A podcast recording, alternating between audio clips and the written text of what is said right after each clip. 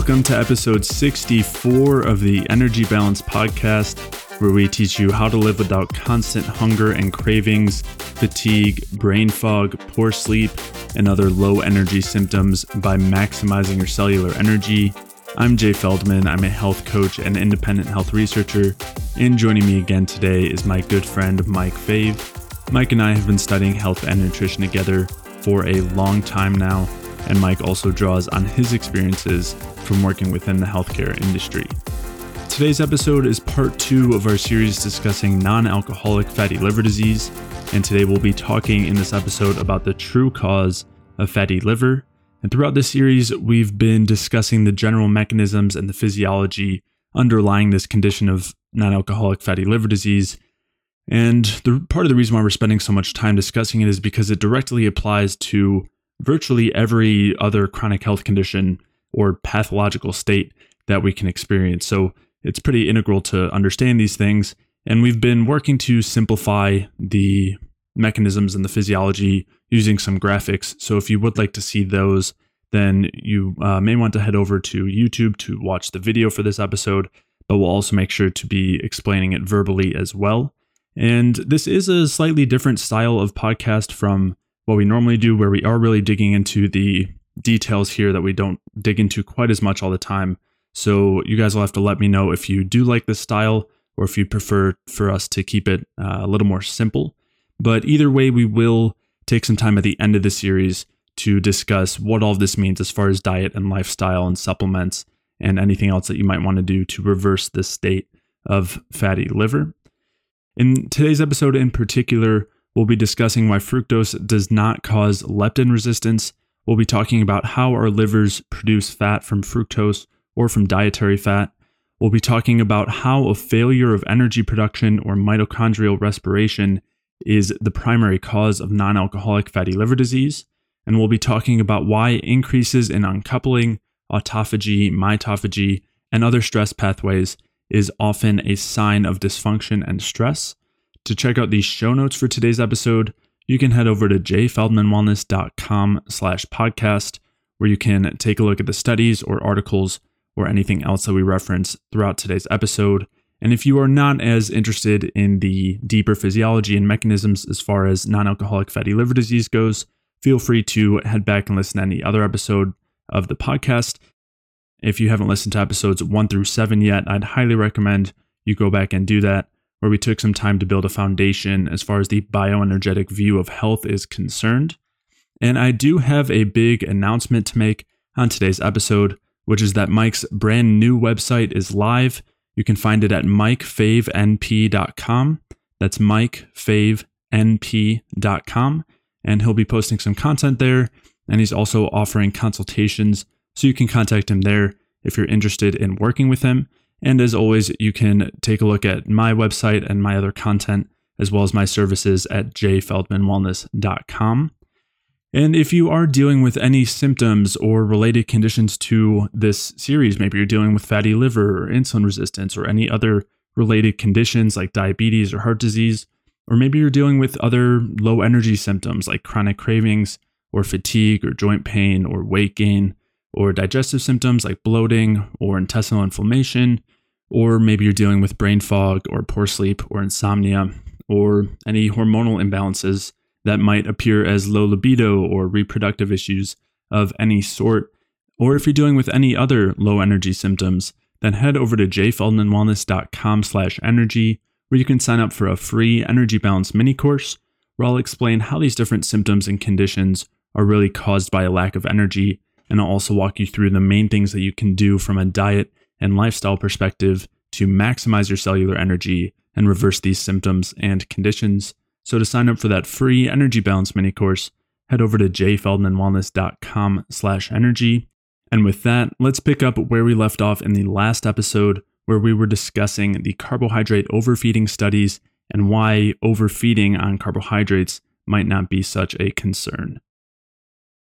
And we've talked about this in the past why overfeeding is really not a concern, you know, in this regard because when we're producing energy and using the food that we're taking in, well, it, it naturally turns off our hunger signals. That's the whole point of hunger in the first place. So, uh, way before this point, in someone who's metabolically healthy and eating a lot of food, they would not be continually hungry to the point where they could even eat that much.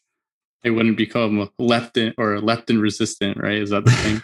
right. And that, yeah. Well, and that's so I know I'm glad you mentioned that because Lustig talked about how fructose causes leptin resistance.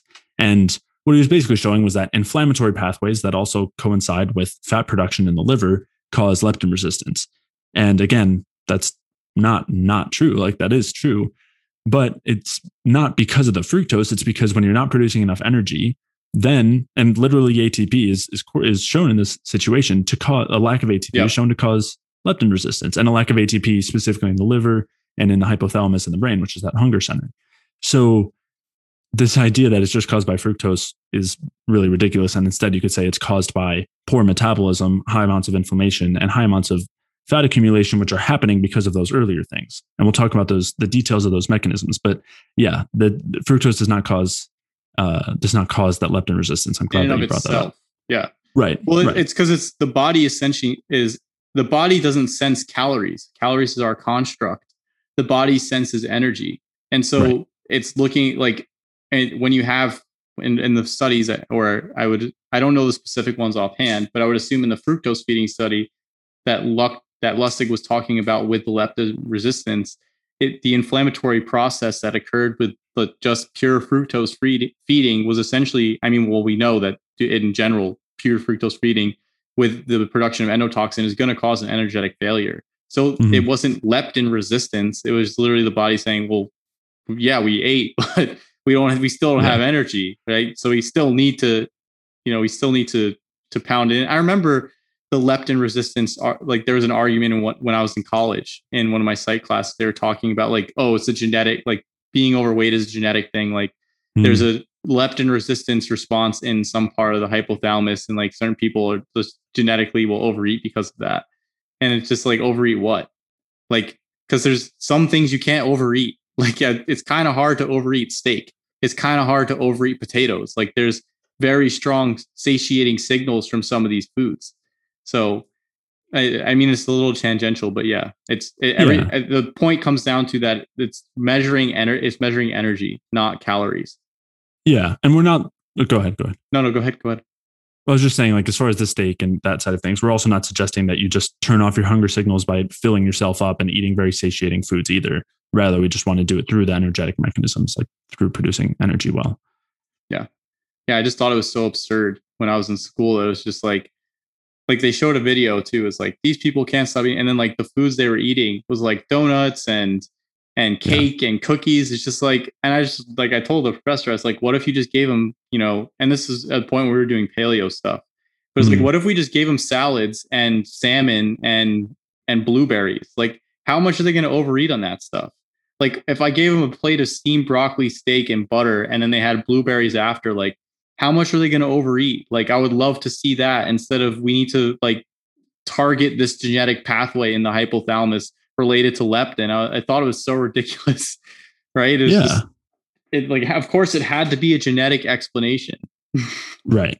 And and circling back to the to the leptin situation, another thing that really like to say that is fructose is so insane when you see that one of the most um, and you see this with also just gaining weight and causing pretty much any issue is when you take a rat and you put them on a quote unquote high fat diet, that's another like that's a a uh, reliable way to cause all sorts of issues, including uh, leptin resistance. So if you want to just go on what happens in the rats in these ridiculous studies, then you probably shouldn't be eating any fat either. Which most of the people who are who are talking about the fructose causing leptin resistance are in favor of high fat. So it's, basically like a parallel, um, yeah, just a, a parallel, you know, research driven conclusion. Yeah well basically everyone's trying to find something that support supports their particular ideology right yeah, yeah. so but like it, it needs to be supported like it needs to actually make sense physiologically i think that's going to be the final representation not whether it's fructose or fat or whatever whatever some somebody wants to like scapegoat the problem as yeah. so i think looking at leptin through the through the lens of energy as opposed to calories, I think is probably the most important shift ideologically at, or or mental mental framework shift for things yeah. because like it's easy to get it's easy to get caught up in that reductionism when you like when you're conflating calories and energy right it's like right like alcohol gives you x number of calories but it doesn't give you it like our body doesn't effectively raise temperature to raise water one degree celsius with alcohol like it does with fruit juice right and i'm right. saying that jokingly yeah. but it's just because that's that's how people measure a calorie and it, it's yeah. dependent on on like they use yeah it's the amount of energy required to to raise a gram of water one degree yeah. celsius it's it's just weird because it's like calories having the associative um it has a strong association with energy because it's mm-hmm. a gauge of amount of food but it's not actually telling us like what's happening at the cellular level and i think this is right. where when we start to get into the mechanics where it becomes like more important you start seeing the derangement happens at the cell and then mm-hmm. bleeds outwards from there and it's basically like a whole host of backup systems to make sure that the cell like is somehow dealing with the situation mm-hmm. yeah so let's so let's get to let's get to that right now like what's what's going on there the one thing i wanted to mention too you had mentioned alcohol a couple times and i didn't want to mention that fructose has been shown to double the detoxification rate of alcohol increases by it increases it by 100% which is just worth mentioning. It just like kind of shows such a such a contrast with this idea that fructose is also a metabolic toxin because if it was it would definitely decrease. It would probably cut it in half. It said it would decrease the amount of detoxification of of alcohol not increase it. Um, so yeah. that, i just figured that was worth mentioning. But yeah so so basically what we're getting at uh, is that the and where we started here is that the oxidation of carbohydrates or when carbohydrates are not being used well they're not being oxidized they're not being stored they're not being released as uh, you know converted to glucose and, and released then that backup option is to be converted toward fat. And the same thing can be said for fat as well where uh, if the fat is not being used then it'll be stored. If it's not being converted to something else it'll be stored. If it's not being converted to energy it'll be stored. And so I will, i'm going to pull up the also if, it, if you have any type of nutrient deficiency, like a rank nutrient deficiency, or hmm. like even deficiencies in things like choline, which is what the what a lot of people will talk about with fatty liver, and what one of the questions was specifically related to. You cannot process fats effectively without that. Mm-hmm. So, like it could, they're all, and it, it can go hand in hand with deficiencies, and like even with alcohol, like even with alcoholic liver disease, like the processing of the alcohol and the effects of alcohol in the liver cause deficiencies over time because it speeds up the utilization of those nutrients and also impairs absorption and basically causes wasting of those nutrients as well. So there's a yeah. lot that goes into it. Um, it's not just oh fructose is the, the poison and that's it, or saturated fat is the poison and that's it. It's like there like you need to be able to process those saturated fats. You need to be able to process the fructose effectively and this is why when you start looking at like particularly fructose, like, oh, you're taking it in in, in with fruit juice, that mm-hmm. changes mm-hmm. it drastically from just like drinking straight up agave nectar or something, which is almost pure fructose, like one of the only things. So yeah. the, those are like drastic differences. And, and it involves, and I guess we'll get into some of the nutrients as well. But yeah, you can go, go ahead. Yeah, so let's let's I just want to map out that basic because we've said like okay, if all these things aren't working, then fructose gets converted to fat or the fat gets converted to other fats, you know, fatty acids get converted to fats and that's what leads to this production of fat in the liver. So I want to just use this diagram to show how that's happening. I think it maps it out nicely. Obviously, if you're looking at this, it looks a little complex at first, but we'll break it down. So basically at the top here, we've got these inputs coming in. We've got the carbohydrates, which they're noting particularly fructose. Uh, you've got the free fatty acids that are coming in, and then protein as well, which the protein isn't particularly relevant for for this right now. Yep. So when we're looking at both the carbohydrates and the free fatty acids, both of them end up getting into the mitochondria, and uh, you know which is right here, and going through the citric acid cycle uh, and or beta oxidation. Beta oxidation is just for the fatty acids, mm-hmm. and what's basically, if there is some blockage going on here, something's not happening, uh, or something's not working well, you end up with a large amount of citrate. And we'll talk about this uh, a little bit later on. slide, yeah. Yeah, yeah. But basically, you get this excess citrate, and that citrate is the thing that's right here, is the thing that gets converted to the fat.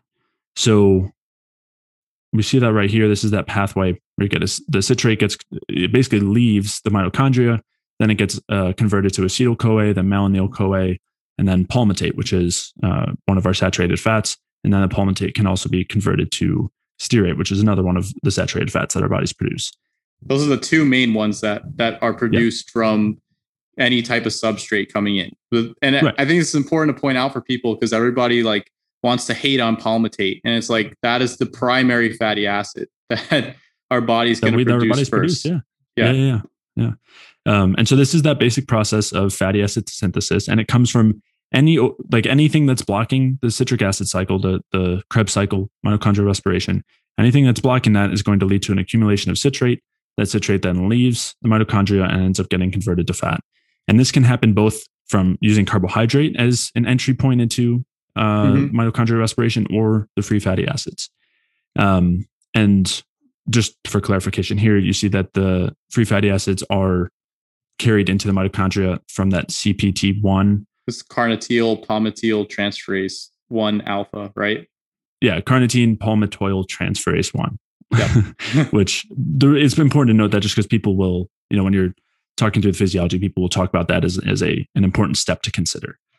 Yep. So you have so this is just a basic fatty acid synthesis, and then along with this, when you have this process shifting toward all this fatty acid synthesis, you then further block respiration. And so the, one of the things they talk about here is that the malonyl CoA, the presence of malonyl CoA, blocks the CPT1A, the carnitine, the carnitine palmitoyl transferase. So it blocks the carrier.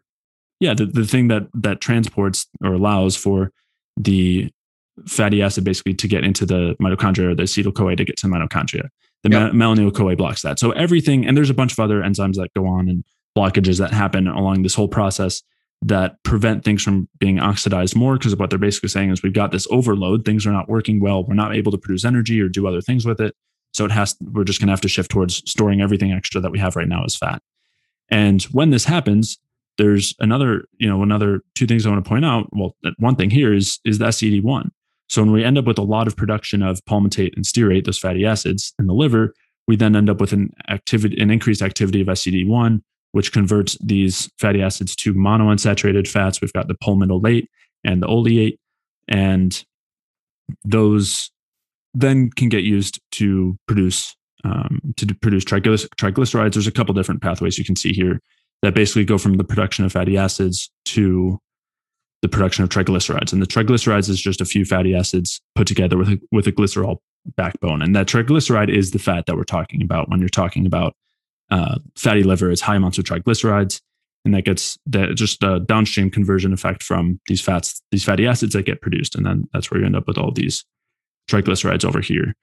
And so the reason I wanted to highlight the SCD1 is because we talked about that in more detail in a uh, previous episode about why it is definitely a uh, something you don't want to see elevated. It's a sign that that this is happening. That you know you're not using the substrate well, and you're producing a lot of fat, but it's not necessarily the target or the main focus that is determining something. It's more just on the surface level as a response. So, or as a symptom. It's like a marker. Exactly. Exactly. Yeah. So, is there anything else you want to add here to this graphic? We'll we'll dig in in a little bit in some more detail about what actually is going on in the mitochondria here that is causing this to happen in the first place. Um, and there's a really great graphic that we'll use to yeah. to dig into that in a second the one thing I just wanted to highlight here, and something that you ta- you did talk about and you did mention, is that it's this buildup of citrate in this system is where you start to see this like the citrate, and then you move to malonyl CoA, and then you have the shutdown of um, CPT1A. So mm-hmm. it's like this is the the derangement happens in the mitochondria, and and then eventually what you see is that buildup of citrate, and then that's when you start to see okay, once you start to see like uh, high it's it's all about concentrations right? So once you reach the certain concentration here you start to see things move downstream into producing the palmitate and stearate.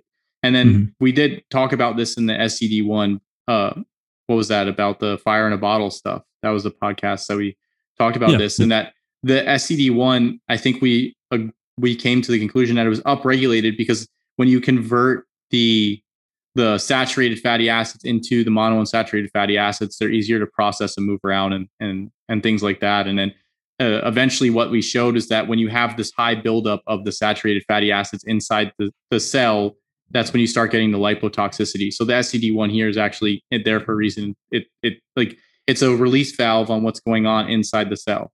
And mm-hmm. it just wanted to highlight the those those key areas. So it's this concentration of citrate based on what's deranged in the mitochondria, and then also um, the SCD1 is like a release valve for the production of these saturated fatty acids, so that they can be processed. Because you have the liver, which which you have basically have like a storage in the fatty acids, and you I, you can have it intramuscularly. You don't necessarily want so much of that, but you have like this the liver. You have the depots for the fatty acids, which can take these triglycerides, and you can the liver can hold some as well, and it can move for storage. But once you start like maxing out that system, or you impair like this process of exporting and whatnot, you can start to run into some serious issues, and and that's where you start to like it's part of this lack of ability to basically export the fats out of the liver is one of the, the problems. You can't export the mm-hmm. fat, and then you also have like the derangement of the mitochondria. So you're basically creating bottlenecks inside the cell, and that's that's where you start seeing the derangement happens inside the cell with these bottlenecks. I think that that's that's the key that we're going to get to in the next couple slides or whatever graphics, whatever you want to call them, because it's not really PowerPoint, but yeah. The, the other thing I want to point out here is that when everyone's so focused on fructose causing these problems, but if you have this issue with mitochondrial respiration, then you still can have the free fatty acids coming in, getting converted to acetyl CoA outside of the mitochondria, and then they go to be converted directly into triglycerides themselves. Like basically through the well, they're showing it in a dotted line here, but really it's going through this whole pathway over here. Yep. Um, through the malonyl CoA and whatever else. But this can be caused just as much by fatty acids as it is by fructose. So just wanted to highlight that as well. That an issue with any sort of mitochondrial respiration here, that's really where this is all centrally happening, is going to encourage these things to move toward uh, fat. And what a lot of people focus on is this idea that it's not a problem with respiration. Instead, it's when you've got so much, you've been doing it so much, you've got so much substrate, whether it's fructose or fats, that you're going to produce a lot of ATP. And then that's going to slow this down because you've got enough energy. So then that's going to cause all these other issues. But in reality, that is very, very rarely the case. Normally, the problem is things are getting stopped way before you have too much energy, but instead, there are other things blocking this process that um, prevent actually prevent the production of energy. So yeah, and again, to to clarify, and we'll show this in the other diagram. Um, this this is not the only thing that happens when things are blocked in the mitochondria. You also have the conversion. You can increase the conversion to glucose, increase the conversion to uh, lactate and things like that. I mean, you convert to glycogen as well, but this is just yep. what's happening on the fatty acid production side, or sorry, I should say the triglyceride synthesis side. Well, I even think the most important thing or the most negative thing that happens is when you start seeing all that ROS generation in the mitochondria, and yeah. we're going to get to that. So I yeah. know what you're saying. Every there can be converted to other things besides triglycerides. Like you can also have gluconeogenesis and whatnot going on, or, or glycogen. Once those get right. maxed out, though, then you're starting to moving towards basically that's where you start getting more derangement. But the ROS, I yeah. think, is where we're going to see the biggest the biggest problem, and then that's where, where PUFA will come in. Yeah, well, and and that is something. So you do end up seeing when you're seeing increased lipogenesis, you also see increased hepatic glucose output, which is normally something that's seen in insulin resistance and diabetes, and that's what causes high fasting blood sugar. Is this propensity to shunt out or send out a lot of um, glucose from the liver because typically either the liver's under stress or some other aspect, you know, some other areas under stress, and that's causing high stress hormones. So, and that tends to be caused by the lack of energy. So you've got this this perfect system going on that all contributes to this problem. And so, unless you have anything else to add there, Mike, I'm going to go on to the next diagram talking about what actually could be causing this, and then all the different places that it could, you know, all the different effects that could be happening. I just this is like kind of I didn't look at this directly, but it's kind of like amusing when we were looking at the diagram.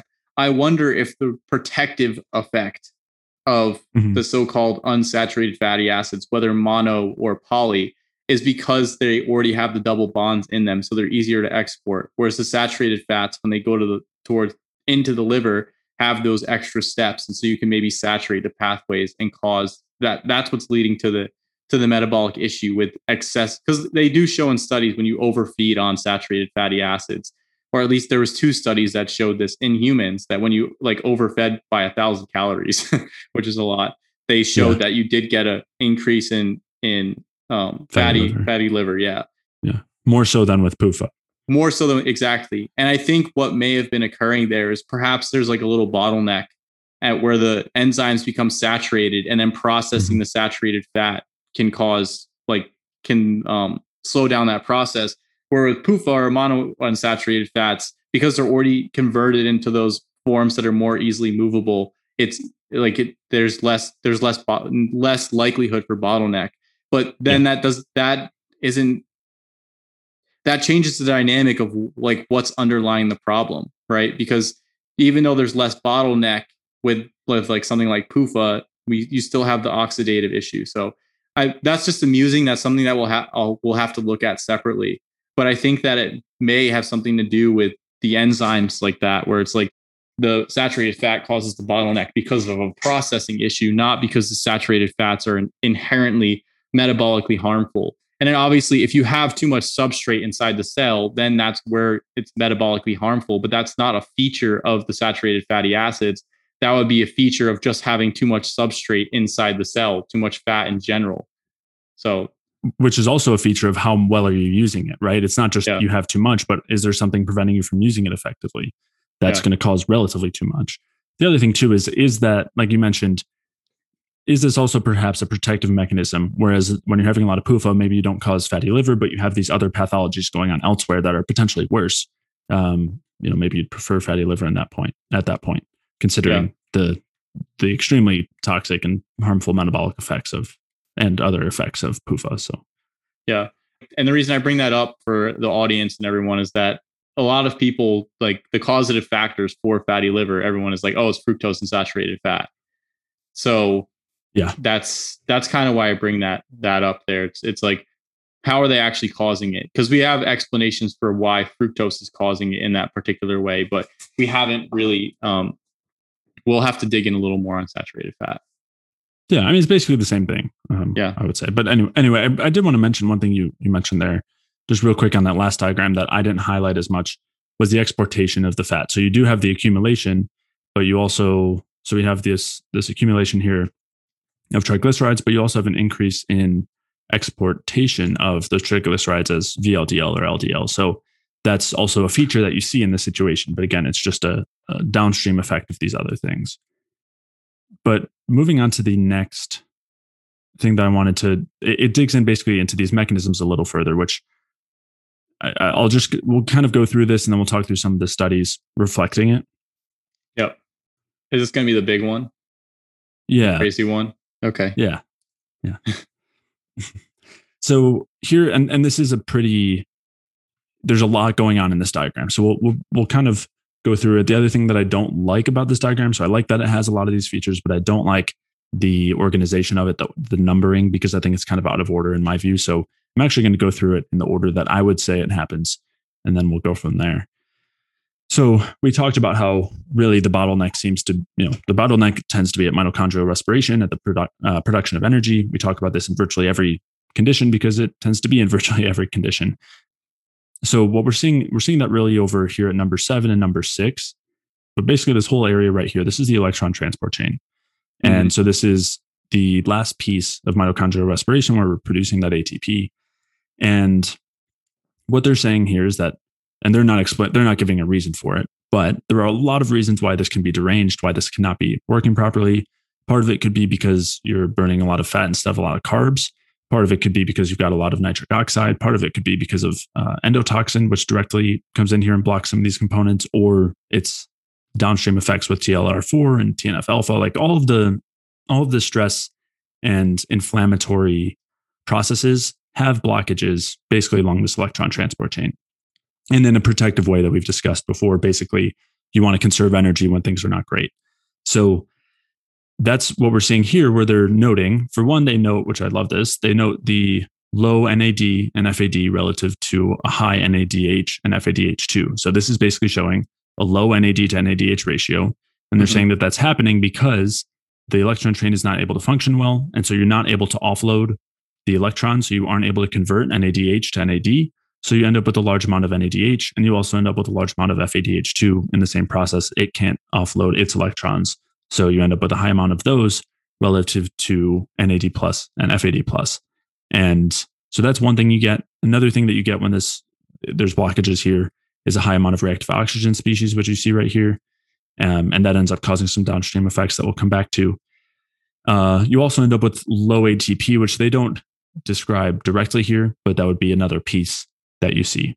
So that's what I would say is really what's starting this. And then they also mentioned some of these react the reactions to this, which these are a little farther downstream. So they mention uncoupling up here at number six. Um, but what they're really talking about is just what's going on at the electron transport chain.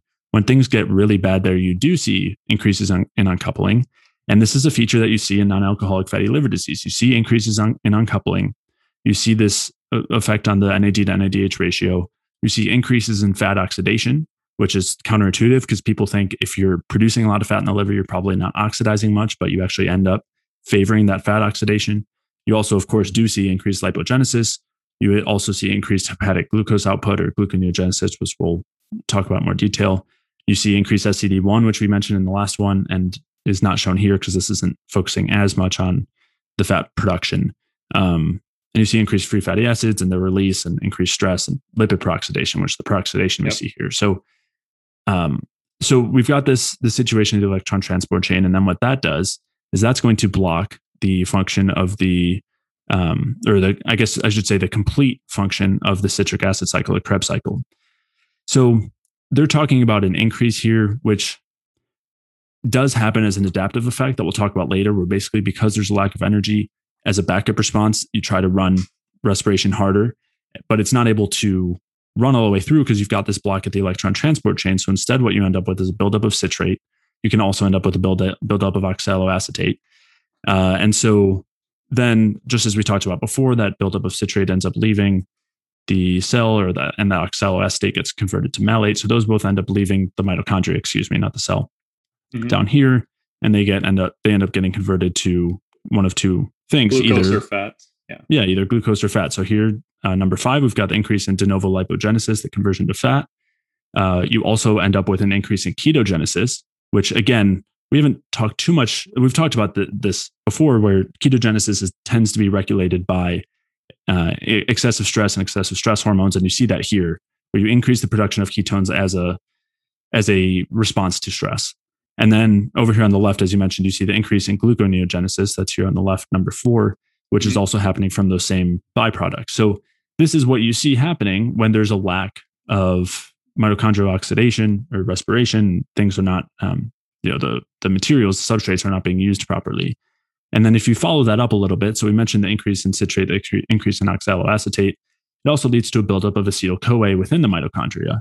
And that then blocks a lot of the upstream effects. So you end up blocking pyruvate dehydrogenase. This is all features of the Randle cycle too. I'll, I'll explain that in a second. But you basically see this situation where you block the uh, the usage of glucose in respiration, and you actually shift toward increased beta oxidation to an extent, um, which they're noting here as well. And as I mentioned, you see increased fat oxidation relative to glucose oxidation in this state, and that's because of the Randle cycle. So basically, all the Randle cycle is it's not really a cycle; it's just this situation that happens when you are burning fat or you're not burning glucose effectively, you end up with a lot of reactive oxygen species. You end up with a low NAD to NADH ratio that controls the citric acid cycle and, and the Krebs cycle. It leads to a buildup of citrate. Um, it leads to a buildup of acetyl CoA. And then you also have the low NAD to NADH ratio. And that blocks several steps that lead, that allow for glucose to be converted to, well, eventually um, through the citric acid cycle and then eventually to, um, to energy, to ATP. So basically, we're just seeing that here is a fun- function of insulin resistance where um, we know insulin resistance is just in an inability to burn glucose as a fuel. And that's happening in this case because of all these backup pathways and it blocks all the enzymes that help along that pathway. And it also slows down mitochondrial respiration as a whole.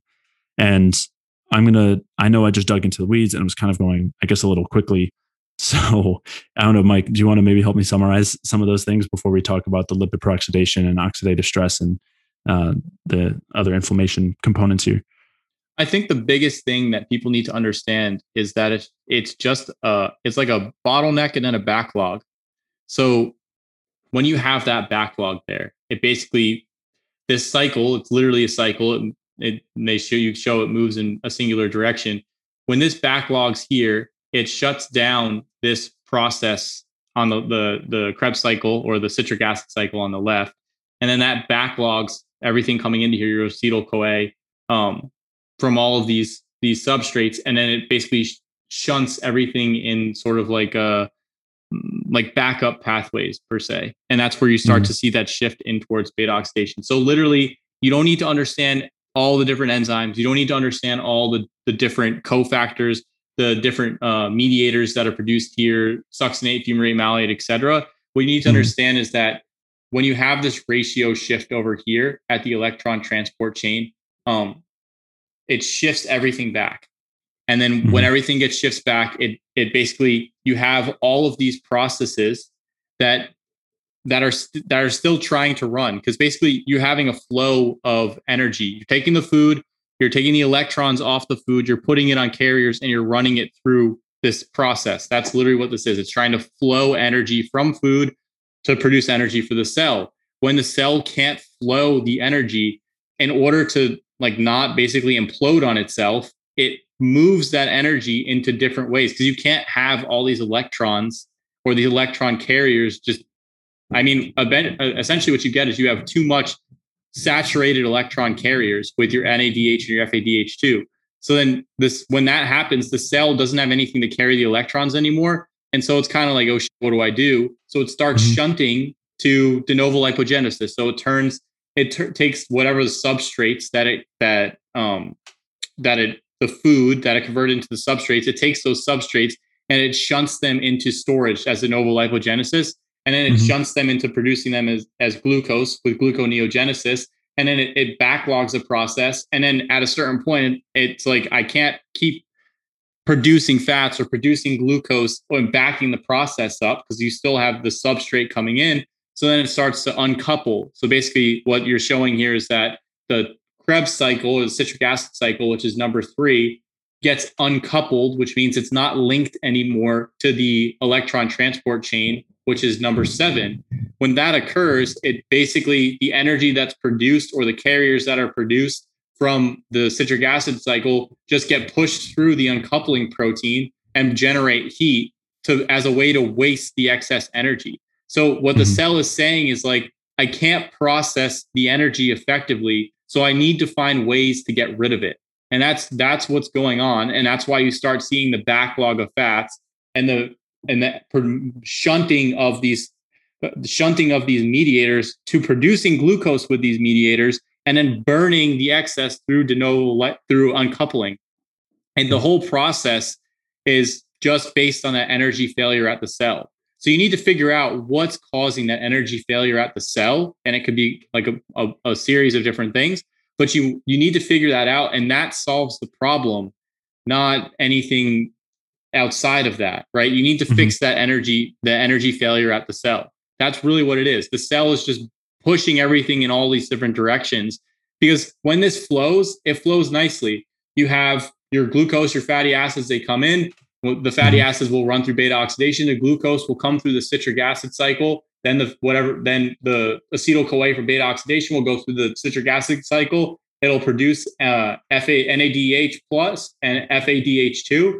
That will run through the electron transport chain. You'll get ATP. You'll get CO2, and and throughout that whole process, you'll produce water. You're you're good to go. It's very simple.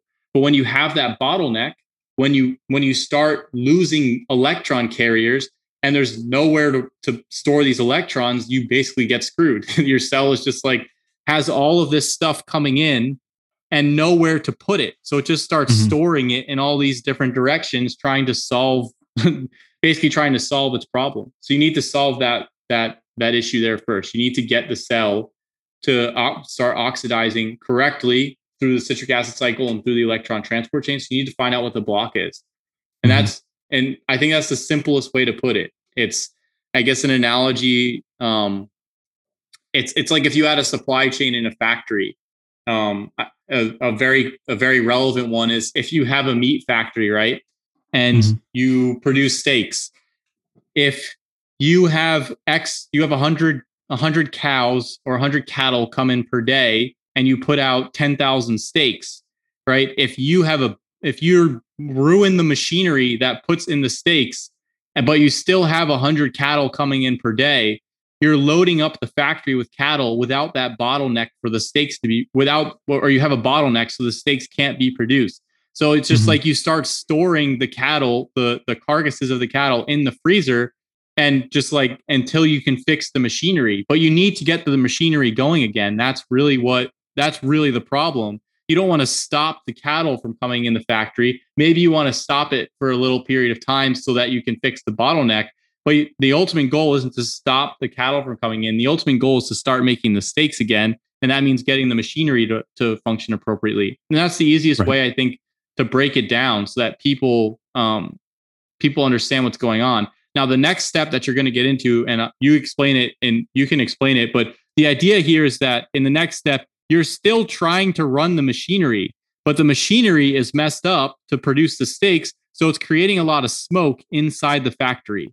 That's essentially what you see going on. Your, mm-hmm. your, your conveyor belt is broken, but you're still running it to produce as many steaks as you can. And in some cases, you're you're you're you're running the conveyor belt for the cattle, the carcasses to come in, and you're just moving all of them into like I don't know, like to a garbage pile. That would be your uncoupling to some extent. You're just, but and in this process, you produce a lot of smoke because the machinery is broken, and that's what you're that's what you're about to explain with peroxidation. Yeah. Yeah. And so the, just to, I, I know it might have gotten lost in the analogy, but the uncoupling is a response to a lot of reactive oxygen species and oxidative stress and relieves those things. It, it doesn't tend to cause those, but yeah, I'm trying to put it in the. yeah, I know, I know that. It's yeah, too, trying to compare it to the analogy. The analogy is not perfect. Yeah. Right. Right. So, but what so is what is happening? So we talked through kind of the initial parts here, and then one other byproduct that you see in non alcoholic fatty liver disease is the increase in oxidative stress, which you're seeing over here, and the increase in peroxidation and inflammation, and eventually apoptosis. If things start getting so bad, you're producing so much of the oxidative stress, basically, you're um, there's a lot of reactive oxygen species getting produced that ends up leading to all of these uh, backup pathways. And you also happen to see a couple of stress pathways that they noted here. You've got the NRFs and PGC1 alpha. And these are, are things I'm just highlighting them because some people will note them as good things that happen in response to stress. And I mean, they're, they're good in that they help us adapt to stress, but they aren't things that we want to be, you know, encouraging or forcing as, as increased uh, or forcing them to be increased. So yeah, I think, I think that explained most of what I, you know, most of the mechanisms that I wanted to touch on uh, as far as this goes. Okay. Um, Is there anything you want to add? Yeah, I just wanted to when you talk about so when you the ROS is basically um, they're free radicals per se, right? They're they're mm-hmm. components that are going to pull electrons. Is correct? They're gonna mm-hmm. you're gonna pull electrons from other components inside the cell, and that's what's being generated here at, at number seven at the electron transport chain in this derangement and mm-hmm. you have some one of you have some components inside the cell that can solve that problem that's where you see your glutathione peroxidase and your manganese superoxide dismutase those are there to basically so- soap up those free radicals so those are protective systems as well but what happens is the reactive oxygen species that are produced can basically go grab electrons from other components, whether that, that whether that be inside the cell, the DNA uh, mm-hmm. of the cell, or it can go to the cell membrane or any of the fats in the cell, and that's where you're seeing the peroxidation. That's where you're seeing the they're they're basically destroying the fatty acids in the cell, and the ones yeah. most likely to be destroyed are going to be your polyunsaturated fatty acids. And then mm-hmm. what you see below, uh, maldialdehyde, uh, hydroxy neonano. It's HNE. Yeah, I, yeah. Pronounce, I can't pronounce the other one. And then the oxysterols are all the uh, peroxidative damaging aspects. And then these aspects are the shift into the actual highly inflammatory state when you start seeing a lot of these. And that's where you see the difference between hepatitis and just like a, a fatty liver disease or fatty liver. So you're saying like fat production versus fat production with inflammation. And again, the inflammation being here the JNK, which I mentioned that pathway earlier that Robert Lustig liked to point out, yep. and NF kappa B, which is another just inflammatory marker. So yeah, you've got the peroxidation, meaning the damage of of fats, specifically polyunsaturated fats, and you mentioned those byproducts there that we're seeing here, and then also yep. infl- inflammatory markers. Yep. And then I guess you could just say the NRF one and two, and then the PGC one alpha are basically just like they sort of upregulate cellular defense in response to the oxidative stress. So they right. help the cell deal with that oxidative stress and ROS better, but they're they're backup pathways to to mm-hmm. what's going on. Ideally, what you want running is you want the cell to be able to just oxidize the the glucose or or the fatty acids to your ATP and your CO2. That's that's the ideal state. You want it to just basically run through nice and clean and not have to worry about upregulating the NRF one and two and PGC one alpha. And this is where when this is where when we talk about hormesis, we have the issue because a lot of people mm-hmm. focus on these hormetic pathways rather than just like that's step two. That's like step two, step three down the road instead of just making sure the system works right the first place. And this is Peat's whole idea and why Pete initially turned us on to the issues with with hormesis and whatnot. Yeah. Yeah. Yeah. Yeah. So this this is a nice transition into pointing out like I know we talked about all this as if this is what happens, but there's a lot of research supporting all these points. And I want to start with just this idea that the central problem here is a problem with mitochondrial respiration, a problem with ATP production that's leading to this issue. And so, uh, and so, and we already mentioned like poor fat oxidation, poor carb oxidation being the problem. So I'm going to read a quote from a study, and this study has a graphic as well that we can gloss over a little bit. Um, but basically, what we're going to be seeing here, well, Okay, so I'll read the quote. So the uh, the article states markers of mitophagy were increased, but proteasomal degradation activity was reduced in non-alcoholic fatty liver disease mice livers, suggesting that ATP deficiency, because of the reduced stability of oxidative phosphorylation complex units, contributed to inhibition of ubiquitin, proteasome, and activation of mitophagy. Uh, in conclusion, the heavy water metabolic labeling approach shows that increased degradation of hepatic oxidative phosphorylation subunits contributed to mitochondrial impairment in non alcoholic fatty liver disease mice. That was a jumble of words, but it did have meaning to it. Um, so, what we're basically seeing there. So, for one, they were saying markers of mitophagy were increased. And you mentioned hormesis. And so, this is something that you see is that in disease processes, you see increases in autophagy and mitophagy, which are basically recycling of components of the cells. And people say that's a good thing, but you see that in this dysregulation in these states. Uh, at this point, they're seeing markers of it increasing, but they actually mentioned that the degradation of the of the like the proteolytic activity, like the degradation, the recycling of the prote- protein components, uh, was actually reduced. It wasn't happening well. So it's almost the equivalent of trying to stimulate autophagy, but it not functioning for some reason. And this is again one of those main main problems with hormesis, where if you, you're just trying to do the things that are going to increase autophagy. If these other problems, like if there are other problems going on, then it's just going to make it worse because you're causing those stress signals, which is already going to make it worse, causing stress. But you're not even able to uh, to perform autophagy, or in this case, mitophagy, because of these problems. You see derangement of those processes. And here they mention that it's because of ATP deficiency and a reduced stability of the oxidative subunits, the the components that allow for the production of energy through mitochondrial respiration or oxidation. Yep. And so they have a essentially energy failure. Exactly. Literally energy, energy failure. failure. With stress. So they're trying to activate these stress processes, but they can't because there's an energy failure. And they're saying that this happens in non alcoholic fatty liver disease. So here's the, um, they've got a little graphic here. What you see here is basically what they were looking at in the study, where what they found in the case of fatty liver disease was that the there's a couple things that were going on. So one was that mitochondrial respiration was not functioning too well, and they saw an increase in NADH. And remember, we talked about this before with a low NAD to NADH ratio. That's the equivalent of an increase in NADH. Um, but it's accumulating because it's not being converted down here at the electron transport chain. And what that then leads to is a slowing down of the Krebs cycle, an increase in acetyl CoA, and that ends up causing increases in all the fat production pathways, which they mentioned. And then you also end up seeing, because, and I guess this kind of starts earlier, is the decrease in ATP. So they mentioned that right over here. And along the way, they also mentioned that there's an increase in reactive oxygen species production coming from the electron transport chain. So it starts here, and then they show that happening over here on the left. So I don't want to dig into this too much. We kind of already talked about it, but this is just basically what they were seeing in the study was uh, mitochondrial respiration not functioning all that well and leading to the situation of non-alcoholic fatty liver disease. It's what we just said, all broken down into one slide. And I just mm-hmm. it, the one thing that's nice about this one is that you have the NADH elevated here as and showing it as central. So yeah. you're seeing that you basically have so your electron carriers through the citric acid cycle is going to be your FAD and then your NAD plus.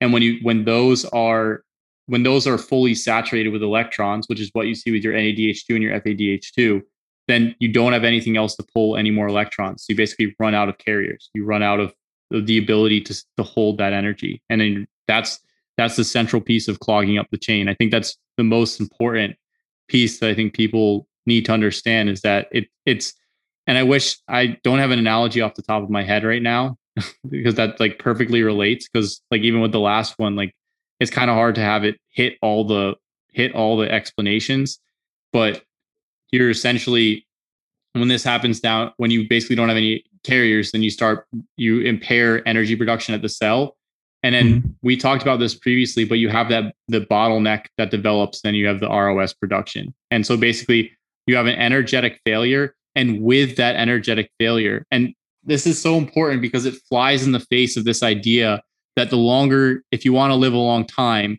you need to have a low metabolic rate right? Because this is showing that if you have a lower metabolic rate you increase your ros production.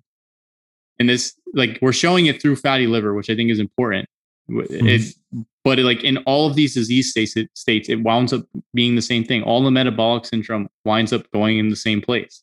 You have an energetic you have energy failure at the cell and then you have increased oxidative stress and then with the increased oxidative stress you basically can you start peroxidizing lipids and causing DNA, DNA damage inside the cell. With mm-hmm. enough of that you start getting basically um what is it uh what's the word that I was is it no it's not autophagy um mitophagy? no auto, autophagy yeah.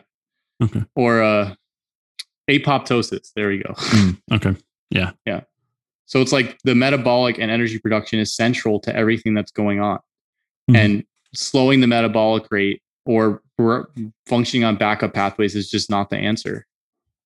Yeah. Yeah. Yeah. Yeah, definitely. Um, so moving on from from there, I did want to just note a couple other studies that were just talking about how integral the uh, mitochondrial respiration is to to the situation and how it's shown to be impaired in fatty liver. And one of them I think is particularly important. This first one we won't spend too much time on, but I just wanted to share the quote where they mentioned that increased levels of cardiolipin and ubiquinone, which are the major factors in the electron transport chain, help to uh, may help to preserve mitochondrial function in early non-alcoholic fatty liver disease. And then later on, they mentioned that these data suggest a close link between accumulation of specific hepatic lipid species, mitochondrial dysfunction, and the progression of non-alcoholic fatty liver disease just pointing out that connection. And that did remind me, you mentioned uh, an analogy, like wanting, you know, some sort of analogy. And we had a decent one in the past, which was an assembly line. And I think it's a helpful one where basically you have these carriers uh, that are carrying electrons or something with energy, something with value to somewhere else to produce something. So uh, you have some, you know, some people are carrying some. I think you had what was the example you gave? Maybe like making a computer. Let's say like making like a, uh, let's say like making a chair, right? And so one person has to create the legs, one person has to create the seat, and one person has to create the back part, and then somebody else puts it all together. So everyone just has their own job. And so you have the people who are uh, they're carrying all the legs over to the person at the end, and these you've got these other people who are carrying the seats and the back of the chair over to the person at the end who has to assemble them. Mm-hmm. And that's those people carrying the things over are like the NADH and FADH2. They're carrying these these things that are potentially going to become something of value, but on their own don't really do anything. And if that is if that person at the end, if there's not enough people at the end, or for whatever reason they ran out of glue or whatever puts the chairs together, and so they can't put them together, you just end up with a bunch of people walking around with those components, and there's nothing to do with them. And so that's like the high value, like the high NADH compared to the NAD plus. The NAD plus would be people without anything who are going to get more and bring it back. So you've got all these people holding on to these components of the chairs, and they don't really have anything to do with them. And then you meant, you know, to add on an extra little piece here is we've got the reactive oxygen species. uh, which is that basically when you have this happening, and this isn't, I guess this isn't perfect because reactive oxygen species is really happening at the end there. But mm-hmm. I guess what what's happening with reactive oxygen species, you could say like the like the people with these components keep trying to dump them off to the people at the end. People at the end don't have enough glue to put them together, so they're just like chucking those components out somewhere, and they like you know they're breaking stuff. They're just throwing them out. Maybe that maybe it's causing some sort of a, a fire or something because it's all wood. And that's like the reactive oxygen species, where it's like you've got this bottleneck, you can't use the components, and they just start causing havoc elsewhere because there's nothing else that can be done with them. Um, and along the way, I guess another piece here is that instead of then using this wood to make chairs, because the whole chair making process isn't going well, you start using the wood to I don't know, do something harmful, and like the the wood just accumulate. I guess let's say the wood just, they're just accumulates. They're just piling up pieces of the chair all over the place inside inside this factory. But it's not even pieces of the chair. It's like pre those pieces. It's like you've got the wood that it was carved from. You've got this huge amount of that wood, and that's the fat accumulation, right? Instead of mm-hmm. starting to take those pieces and put them through the chair making process, you know it's not working well, so you just start stacking up those huge stacks of wood, and that's like the equivalent of of uh, the accumulation of fat that's happening because of this other process that's deranged. And so these studies are where where these ideas are coming from, showing that the process the this process is what's limiting what's the limiting factor in non-alcoholic fatty liver disease and is causing the fat accumulation. So essentially, the chairs there's something blocking the assembly line, so the chairs can't be produced. When the mm-hmm. chairs can't be produced, then all the people who are carrying parts are stuck with their parts because it's not flowing anymore. And then that backlogs all the way up so that the wood that's coming in to make these parts, there's nowhere for it to go. So they just start storing it in places inside the factory. Once you yeah, have yeah. an excess amount of wood inside the factory, you're not the factory is not able to function appropriately. And then eventually the factory explodes, and that's apoptosis. Thank you for that was a good way to piece it all together at the end. That was a good job. And while they while the while they're trying to make the chairs, the mm-hmm. ROS is essentially like they can't make the chairs, so they just start breaking the pieces of chairs that are there to get rid of them. They're like just like all these shards of broken chair all over the place, and like mm-hmm. it damages it damages the factory workers, and then there's damage to the factory itself. And so that's what happens when there's no flow anymore. And that's basically what's happening. That's what happens at the cellular level. You don't have that flow of energy. That's the most important piece. And that's mm-hmm. what that's why Peat always like when people ask him like how like what do you do to stress? Like how do you prevent aging? Like it's always just like the flow of energy, the flow of energy, the flow of energy. It, it's because that's what it essentially comes down to. Everything sort of like is breaking at that level. And it does like it's at every single um every single disease. The other thing I wanted to point out on one of the previous slides that mm-hmm. we didn't discuss was at the top it just said an increase in insulin resistance at the fat, the white adipose tissue, and the muscle cell. So, okay. what it's showing there is that this process has already occurred to some extent at your your fat tissue and at your muscles. And then it mm-hmm, started, mm-hmm. and then it can start to back up to a degree to the liver. So it's like the same thing that's occurring at the liver cell has happened to some degree at these other cells. And then the last, the last frontier of this problem to occur is at the liver and then when it starts happening at the liver it, it just like it becomes a, like a severe derangement.